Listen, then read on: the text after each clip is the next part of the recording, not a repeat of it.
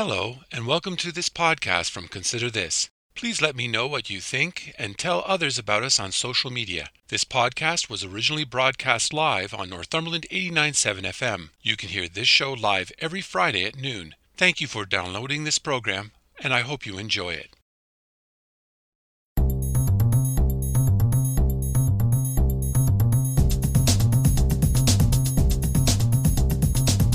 Hello, I'm Robert Washburn, and welcome to Consider This Northumberland, a current affairs program dedicated to the issues facing our community. We talk to the people on the front lines and those behind the scenes who make a difference in your life in Northumberland County. So I'm asking you, the listener, to take some time out of your busy day to consider this. Farmers are busy preparing to put crops into the ground. This time around, they have had a year of the pandemic under their belts. A lot has changed. Then again, not a lot has changed. The supply chain issues have settled. While dairy farmers are not selling a lot to restaurants, there are more people buying milk for home. There was a lot of money from the provincial and federal governments to help make adjustments, and the food processing industry remains a bit unstable. There is a bit less uncertainty, but new issues are arising. While farming seems a solitary job, in fact, it is not. Farmers see each other at auctions, at church, at the co op, and a host of other places. The isolation caused by the pandemic and lockdowns has impacted their mental health as much as any other business or person. There are also new pressures and challenges farmers are facing going forward. Today's show focuses on the local agricultural community. There is an interview with members of the Northumberland Federation of Agriculture. It will reflect on the past year, but also look at some of the struggles, successes, and the future of farming in the county. But first, here is my interview with the members of the Northumberland Federation of Agriculture.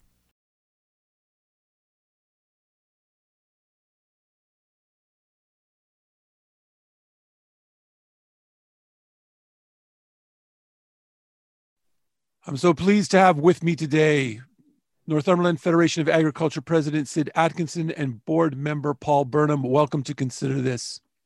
Thank you. Thank you. Sid, it was about a year ago when we first talked about the impact of the pandemic on local farmers. Uh, I'd like to find out how you're doing, and then I'd like to ask Paul the same question. How are you, each of you, doing over the past year? Well, Rob, we're in dairy, and dairy is basically essential and it's pretty steady. We've had some quota cuts, and lately we've actually had some quota growth but the market for milk is pretty constant. And in fact, the uh, it shifted, and the processors had to what they call pivot because of the out of home market wasn't the same, but uh, the home market people still needed to eat, and they still wanted their cheese, they still wanted their cream, they still wanted their milk, and there was a renewed focus, I think, on eating healthy and that included dairy in more diets. So a bit of pivoting, but it did stabilize. On the farm is still hard to get used to. Get your mask, go in and call ahead, make sure it's going to be there, and uh, but you get used to it.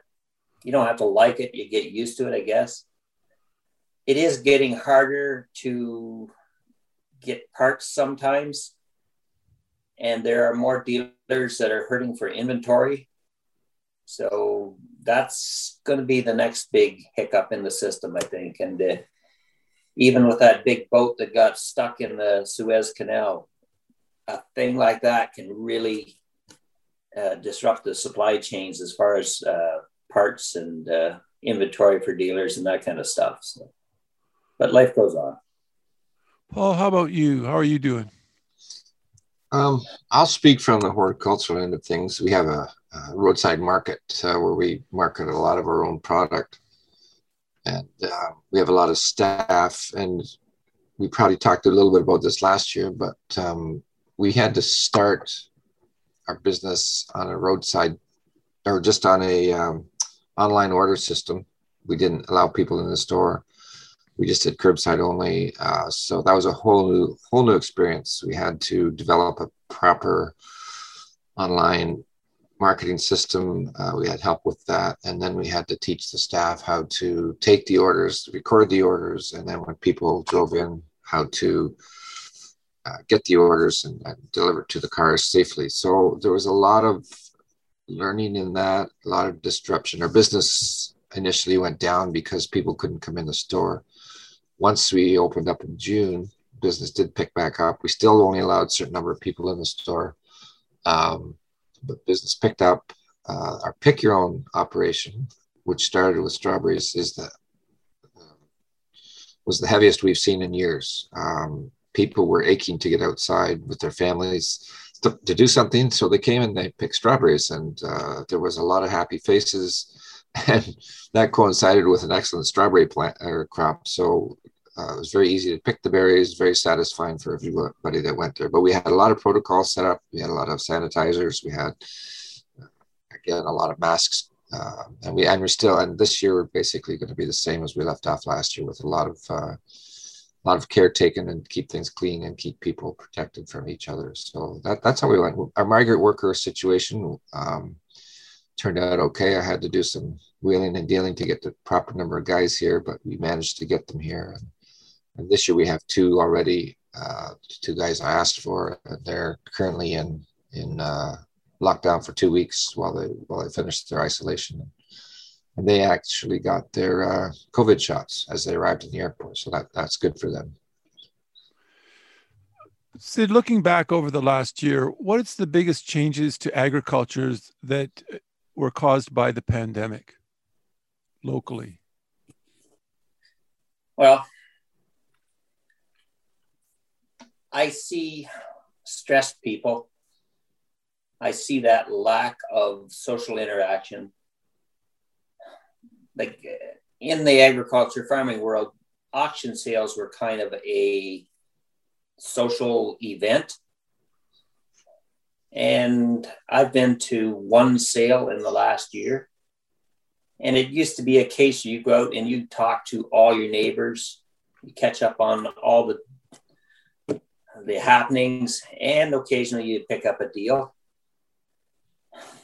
But the other part is you get to an appreciation of the value of your stuff, your equipment, and uh, it helps you out when it's time to replace it. You got something for sale, you know how it should be priced.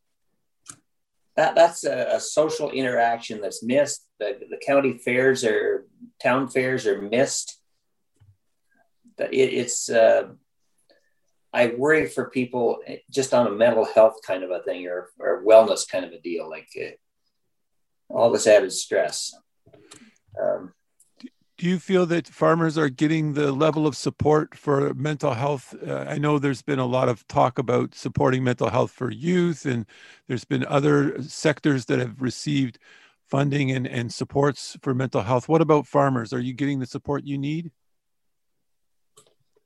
We believe we are. The Federation of Northumberland Federation of Agriculture has a farmer wellness program with a counselor that uh, four free sessions, but you need to be a member of the OFA to qualify for this. The the real hiccup here is you know there are people that are stressed but how do you get them to make that call? That that's and is there still a stigma associated with with the the stress or like the mental health? Like there is, it's a delicate subject, quite frankly. Now the Quebec situation, if I can go there, out of the neighborhood, so to speak, they have a program where you basically call in and say, hey, my neighbor isn't doing so well. Could you somebody out to visit with him? Now, it's maybe a culture difference. That thing will work in Quebec. But the other part of it is in Ontario, the sense might be, well, somebody ratted me out and somebody thinks I'm not uh, not doing okay. It, it's uh, how do you bring those two together and, and get something that's workable. It, it's it's the challenge. And farmers tend to be independent individuals to begin with. Do you fear that we're going to see repercussions beyond this in terms of maybe farmers walking away or leaving the industry because of the stress and, and the pressures? It could be. And maybe sometimes that's not a bad thing. If their business is failing and the market is, uh, they're a victim of the markets, they need to make reassess and say, is this going to turn around? Will I just continue beating against the wall? But uh, there are markets, uh, parts of agriculture right now that are booming. I mean, the price of crops for this year is just blowing me away how that market has taken off. I've contracted a lot of grain and I thought it was a fabulous price when I pushed the button and said, great, we'll do 100 tons at this price and 100 tons at that price. And, and then you see it just blow by that price and you think, wow, where will it end? But uh, it takes a wiser man than me to understand those markets. And then when you get speculators involved in those markets, and it's basically uh, people moving paper, you wonder sooner or later it comes back to the farmer to actually produce that crop. So Paul, what changes have you seen over the last year that you root in the in pandemic? What changes in the farming community? In in your in your sector? Um, well, what we're doing right now on Zoom is is a major part of what we've been doing all year. Uh, I saw I spoke to somebody the other day. I said I'm zoomed out. like we used to have a lot of meetings, like Sid said, uh, not only auction sales, but a lot of meetings, organizations, and we'd have face-to-face discussions and, and uh, kibitz with each other in person. Um, and that's gone by the wayside. Uh, later in the summer last year, we had a couple of meetings outside with the federation, which was a welcome change. But as as the pandemic wore on and got worse again, we moved back to Zoom and uh, and yeah, the social interaction isn't there. Um, we go into town to get parts now or to get just ordinary items, and a lot of it's curbside. You don't get to wander around aisles. It's it's just a, a strange situation. We've been doing it for a year, and it still feels strange. Uh, you don't feel see people's smiles or frowns or anything. So it's it's tough like Sid said, uh, mental health wise, it's a tough thing. And if, if somebody's not prepared for that, then, you know, there's a lot of stress that goes along with that. And uh, we have to just chill out. I know we've been walking, I walk a lot on the farm now because just to get out and, and enjoy the outside and um, it gets your mind off, uh, gets your mind off the current situation. And you can, and I don't listen to the news as much as I did because it's all negative about COVID. So yeah, it's it's just it's a thing. What's that, Sid? Right on. Uh, yeah. Shut the news off and it goes away. Yeah. I'm pleased to welcome to the conversation the Ontario Federation of Agriculture representative for this area, Bruce Butter. Welcome to Consider This. Thanks, Rob. We're just talking about uh, changes uh, over the last year uh, in agriculture that have been caused by the pandemic. Uh, maybe you could wade in from your perspective. Well, I certainly have to agree what Paul and Sid have said. I think the the face-to-face meetings and interaction it probably has affected the farming community uh, as much as anything. Uh, I think we still go out and do our day-to-day work like we have, and we've done that now for a year. But um, I I'm just right in the middle of a, a two day meeting right now for the Ontario Federation of Agriculture. Uh, yesterday we had a full day meeting, uh, sitting at a computer from 8.30 till 4.30 in the afternoon. That's a drag for sure. And I think it begins to affect you uh, mentally and physically. Um, and, and from all across the province, people, their concerns are the same. We were discussing yesterday what, what the OFA would look like moving forward. And uh, um, as to our meetings because we haven't had anything now since uh, I guess last February we haven't had any face to face. Been done. It's all been done by by the internet. So, and everybody is the same. We really want to get back to having face to face meetings. I think we miss that contact. We miss the vibes we get from uh, from our other counterparts, especially provincially from you know all across the province. So we always get a perspective on what's going happening across the province, and we miss all that. So I think that uh, that that's the biggest concern. Obviously, in some areas, uh, COVID has really affected them with the because some of our members have uh, a large amount of temporary farm workers, and so they've really been impacted by that. Um, but they've kind of worked around that and the government has helped with those situations. So but still people are still short of workers because of the situation trying to get them but uh, i think you know we had a good year crop wise last year and that's kind of where we are. We continue to try and do what we do to make sure that there's lots of food and uh, and feed help feed ontario and do it at a good price. So we've continued to do that through this. But uh, I think the face to face and the personal interaction has really caused some issues and some mental health problems uh, right across the province. Sid, I'd like to go back and, and revisit uh, something that you talked about, which was the markets. Um, you mentioned about how some prices are are uh, going up at, at, an incredible rate, but are farmers getting fair prices for their their goods right now and and is it looking positive going forward? I think it is looking positive. Like high crop prices means high feed prices for dairies. Like our supplements that we buy the protein base because well quite frankly protein uh, soybeans have taken off dramatically. So any supplement we buy is based on protein for from soybean. There's a huge increase there. And that takes a year or two to work its way through the cost of production formula for milk. So right now the farmers are kind of sucking it up and, and paying it because we got no choice. But uh, we're getting by. The beef guys, it's harder for them they have to if they got to buy hay or supplement for their feedlots or herds it's tougher for them to recoup from the market. It's uh that uh, decent crop year last year. Well god love him he lives in an area that got rain. Some of us in the shadow of rice lake well we didn't get the rain so we had, yeah, two thirds to three quarters of a normal yield.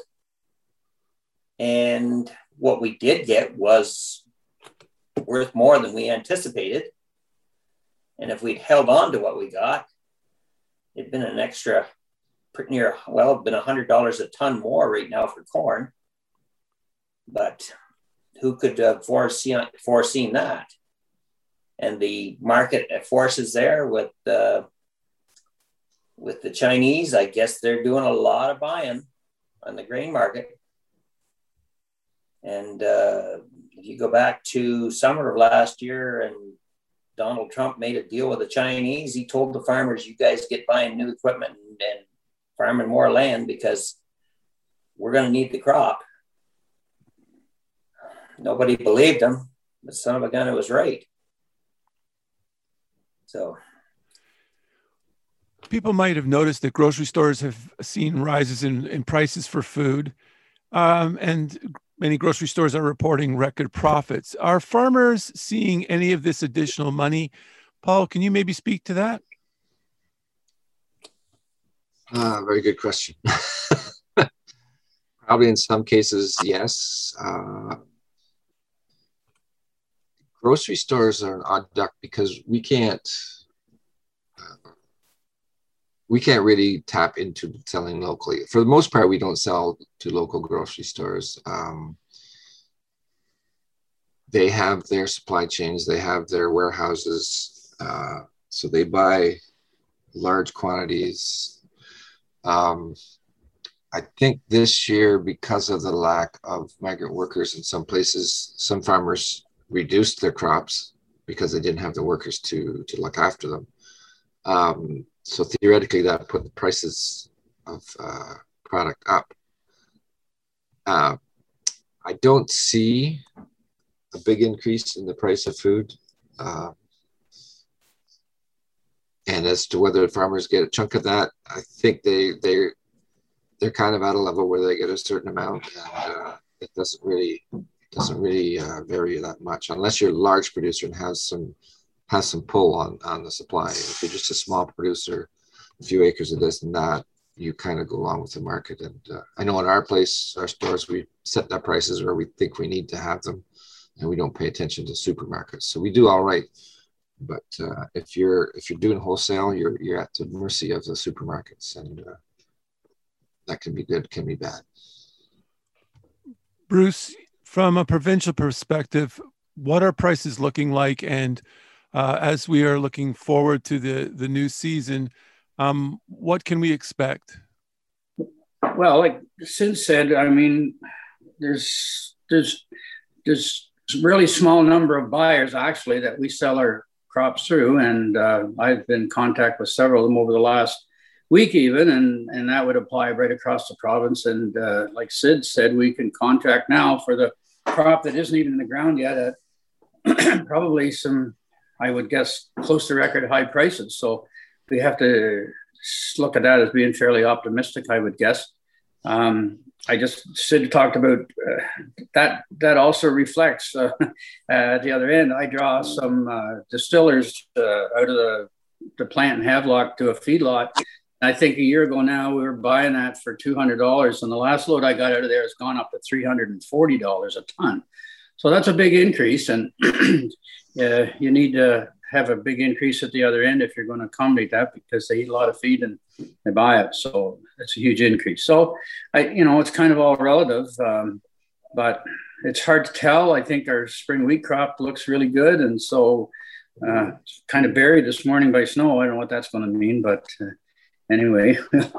see what happens going forward. But I think provincially, there's a lot of optimism. There always is in the spring, and um, we just get back out there and, and do what we have to do and we'll get a crop in the ground. But to be able to forward contract it, which a lot of people do, at least a portion of their crops um, at a good price, because last spring we were looking at terrible prices. The market wasn't good. So it's good to be able to do that. And I'm sure a lot of people are locking in some, at least part of the commodities right now. Sid, a year ago, food processors were being closed or interrupted have these issues been addressed properly over the last year, or what situation are we in currently? That's a really good question. The processors are kind of at a squeeze point right now. They're being squeezed by the supermarkets, the retail, and quite frankly, they have to buy shelf space. And that is a, a huge cost to them. If you don't have meet their price point, well, they'll go get get it from there's from somebody else. There's you have to buy their loyalty basically. And from the processors in dairy, I know it's a huge issue with them. They t- try and get the retail to basically play fair. The uh, like the Cargill plant in Guelph that processes a lot of cattle. COVID outbreak and they shut down their line and they told the farmers, take your animals home. The ones that were there. Now you've committed that animal, you've got it to finish weight. They basically don't feed them for the last day because they want those animals empty. They don't want to be dealing with full stomachs and full intestines on the kill floor. They want them to clean themselves out before they get there. So now you got to take that animal home and it's had a bit of a setback and a truck ride and the stress of that. And you have to deal with it. That, that's hard. Uh, price on beef, I'm not a beef farmer, but it's it is tough to reflect the increased cost that Bruce mentioned and the pressure at, well, processing because they're pressured at retailing. But sooner or later, that's got to work its way through to the consumer's wallets. And dairy, well, we've got an established marketing system here, and farmers get their their fair share. And I say fair share because there's a cost of production formula that's based on the most efficient producers. So there is a constant need to stay efficient in dairy and update your equipment and keep your herd at optimum production. So we're kind of sheltered from that. But the commodities that are basically on an open market, they get some pretty wild fluctuations in prices, and, and hopefully they can capitalize on the ups and survive the downs. Bruce, is the OFA lobbying to get more uh, processors opened and maybe even smaller processors so that we're not so dependent on these large companies and, and the impact that the pandemic's having on them with the outbreaks? Uh, has there been any kind of talk or lobbying effort in that regard? Yes. Uh, long story short, uh, we've lobbied the government uh, at every turn during the last uh, year for sure. There's a tremendous shortage of uh, local abattoirs. Uh, I think probably if you're trying to book something into a local abattoir, you're looking at six, oh, wait, probably more than six months now. It could be almost up to a year before you could get it in. So, and that's a, you know, there's a lot of local cattle and and meat go through a local abattoir. So. Uh, uh, some of them are really feeling a squeeze too. The government's putting a lot of pressure on them. And some of them are just saying, hey, we don't need this anymore. So they're even looking at going out. So there has been a lobby to try and uh, to get the government to support them, uh, cut the red tape so that they can stay in business and even uh, try and uh, get some young people to try and, or some new people come into that, that business to try and move some of these cattle that can move through there when some of the bigger processing plants have been have been shut down. So uh, we're doing that. It's an ongoing lobby, but like everything else, it's uh, it's sometimes hard to get the ear of the local politician or the ones that are impacted. Uh, I know that we've spoken with uh, Ernie Hardeman several times, and he definitely realized this is a problem. Um, so they're working on it, but it always seems like it's hard to get the ear of some of the people that control the purse strings uh, for agriculture when you're talking to government. And and it's been a bit of a challenge to try and meet with them. It has to be done virtually, of course. We are planning a lobby day to uh, be at Queen's Park uh, virtually uh, the first week in May again, like we usually do. But um, trying to line up meetings and stuff and do it Zoom is it's just it's part of the COVID problem, and it is an issue. But yes, uh, we're working on that, and we realized it's a problem right across the province. Paul, you talked earlier about migrant workers having the year to uh, adjust to the system, how is it different this year? Um, the organization that looks after the the migrant workers um, has had a year to uh, streamline their process, and this year it has been easier. Um, one of the main things was make we had to make sure we applied early enough to um, to get the guys down there notified. Um, and, and it was very important to communicate with the guys what changes were up here. So, for instance, they had to, in Mexico, they had to um, have a negative COVID test within four days of boarding the plane. So, we had to communicate that to them so that they could get that test done and uh, so they could fly to Canada. Um, there are some more things we have to do this year. We have to, after 10 days in their isolation, we have to give them another COVID test to make sure they're still clean that way. Um, and just other than sanitization, sanitization and isolation procedures, it's it's similar similar to the end of last year. And uh, so far, we've got the two guys that we wanted, and we're expecting two more in about 10 days. So. Sid, uh, I know the provincial government and the federal government have uh, done a lot publicly to say that they are supporting farmers and, and agriculture. How do you feel about the level of support that's been given to farmers?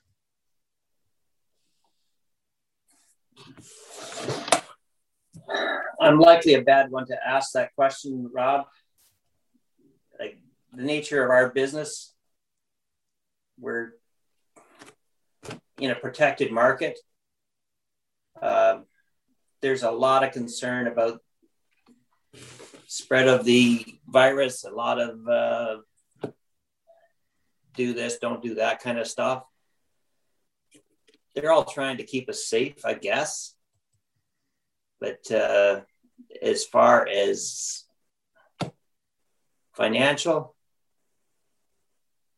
I don't remember cashing any checks that way. There is a concern with in the federation that personal protective equipment is a problem and they'd like help with that.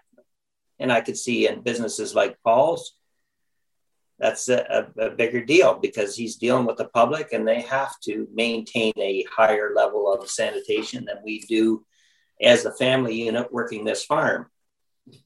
Our biggest thing eh, on the farm is milk truck drivers and the salesmen that come. Like uh, salesman, well, you don't have to come in; we can talk to you outside. But the whole milk thing, like we have to sanitize right from the doorknob to the handle on the milk tank. Everything has to be wiped down and sanitized every morning when we're expecting that milk truck driver. And oh, by the way, don't go and talk to him. He's got his job to do, and we want him to be safe and and feel uh, comfortable and provides us with a good service and a valuable service. So we play by those rules and life goes on. So, Paul, how about you? How how do you perceive it?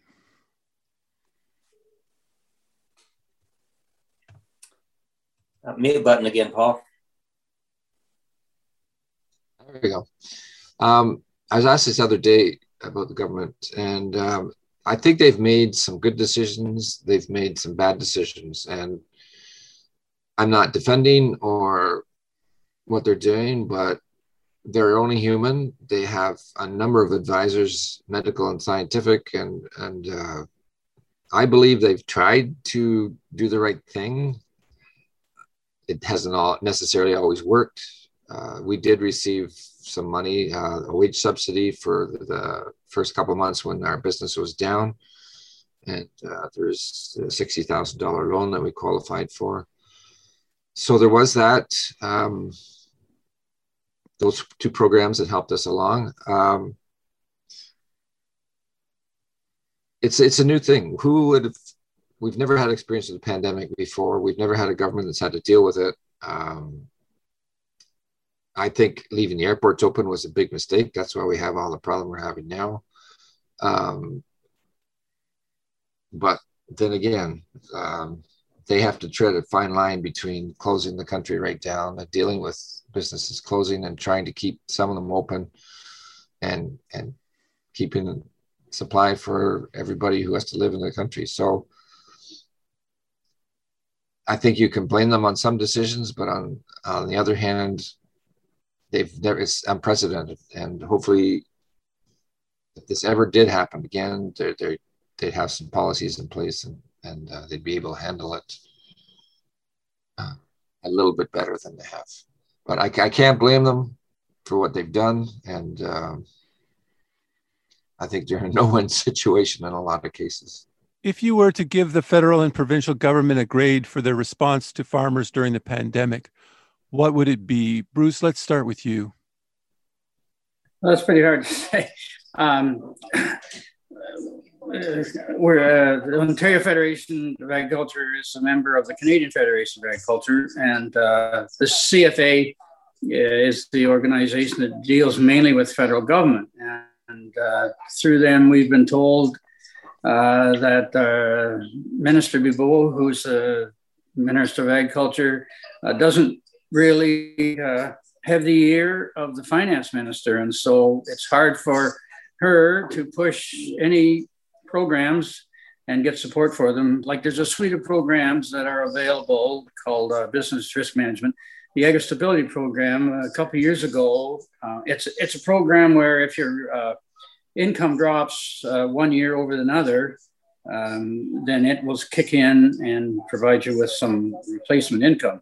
They dropped it, uh, the reference margin, which they call a reference margin. It was at 85%. So, in other words, if your income dropped 85% or to 85%, uh, then you triggered some, uh, some payments. They dropped that to 75%. So, really, and, and it comes in the year after the, uh, the after the the, the, in the next year after your the problem occurs. So um, people were almost uh, out of business, and it, you know if your income dropped by a quarter, uh, it had to drop by a quarter before you triggered anything. So they've been working with the government to try and increase that and get it back up to 85%. And the federal government has responded and say they will, but then they have to, it's a cost share with the provincial government. Provincial governments have have to agree to too. So they're working on that, and the federal government has said yes that they'll move that back up um, as long as they get the agreement of the of the other provinces. So I, I think I think I'm like Paul. I think they've tried. You know, there's an awful lot of demand, and there's a huge amount of money that's being put out there, and the farmers have got some of that and and what they get helps for sure. So i don't know. I would, oh, I bruce, would, bruce uh, I, uh, am an i'm an educator. I, I give students a grade. So could you give could you give the governments a grade? Well i give them 70% grade i guess on what they've done for so a b. for agriculture. You give them a b. Okay paul your turn. Be the teacher Yeah, I basically was a 70% student during school. And I think I agree with Bruce. I gave them a 70% overall. Um, the big thing about agriculture is that we are a commodity that is absolutely necessary for for the world to survive on. Um, so we were we weren't um, shut down by the government. We were allowed to stay open. Uh, people have to eat, and uh, so in that way, we were we were fortunate. So I'd I'd give them seven uh, overall and a, a big failure on the airport. That's my big bone of contention. Sid, we'll give you the last word. Oh, don't do that. All right. Uh, my last word, I have to recant a little bit on that uh, financial aid from the government. Paul mentioned those loans and son of a gun. I do remember my wife telling me that she applied for them. My job is to fix things and keep the show running, basically, with the help of my sons. My wife, she looks after that financial piece of getting the bills paid and stuff. Uh, so, yes, we did get in on those ones. Uh, as far as the government's and their efforts.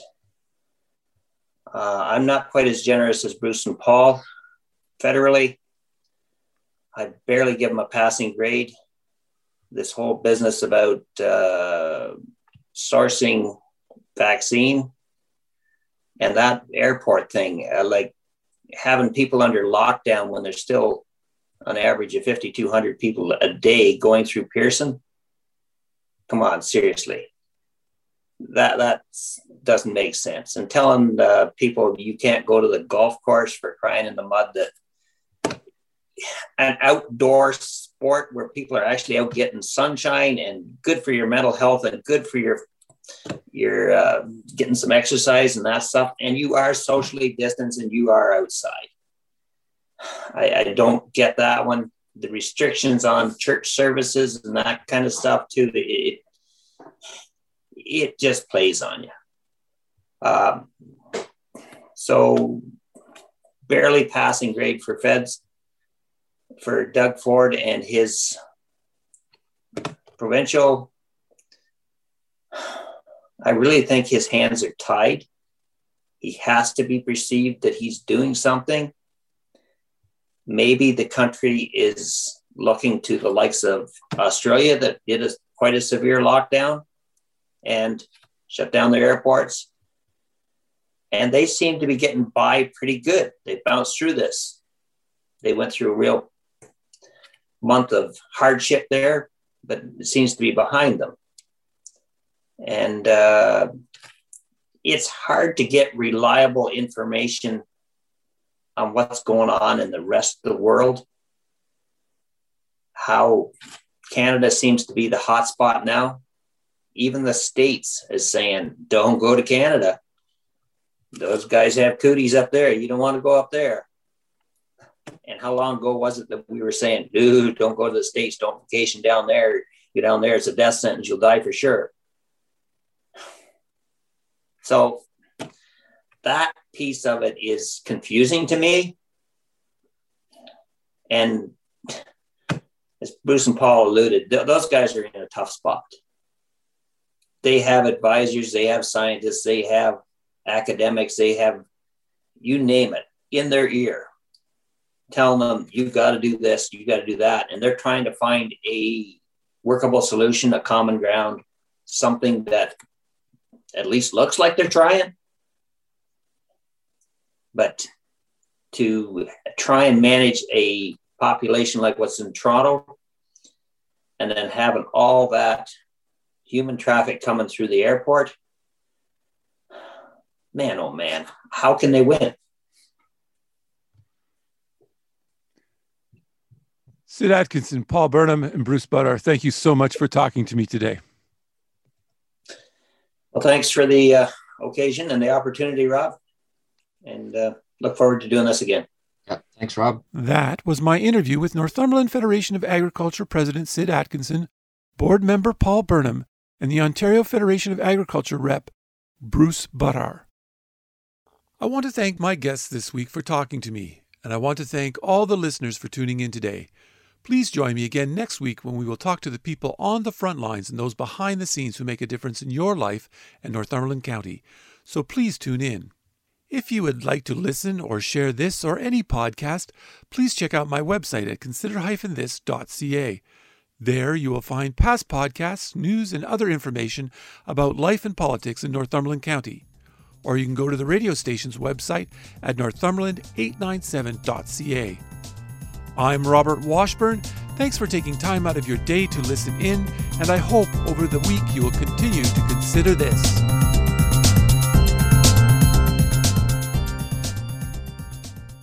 Thank you for listening to this podcast from Consider This. If you have any comments or would like to suggest a story, please contact me at considerthisnorthumberland at gmail.com or you can message me on Facebook at Consider This. If you enjoyed this podcast or are looking for more news and information about Northumberland County, please check out my website at consider-this.ca. That's consider-this.ca. And don't forget to share. And again, thank you for listening and stay tuned for more from Consider This.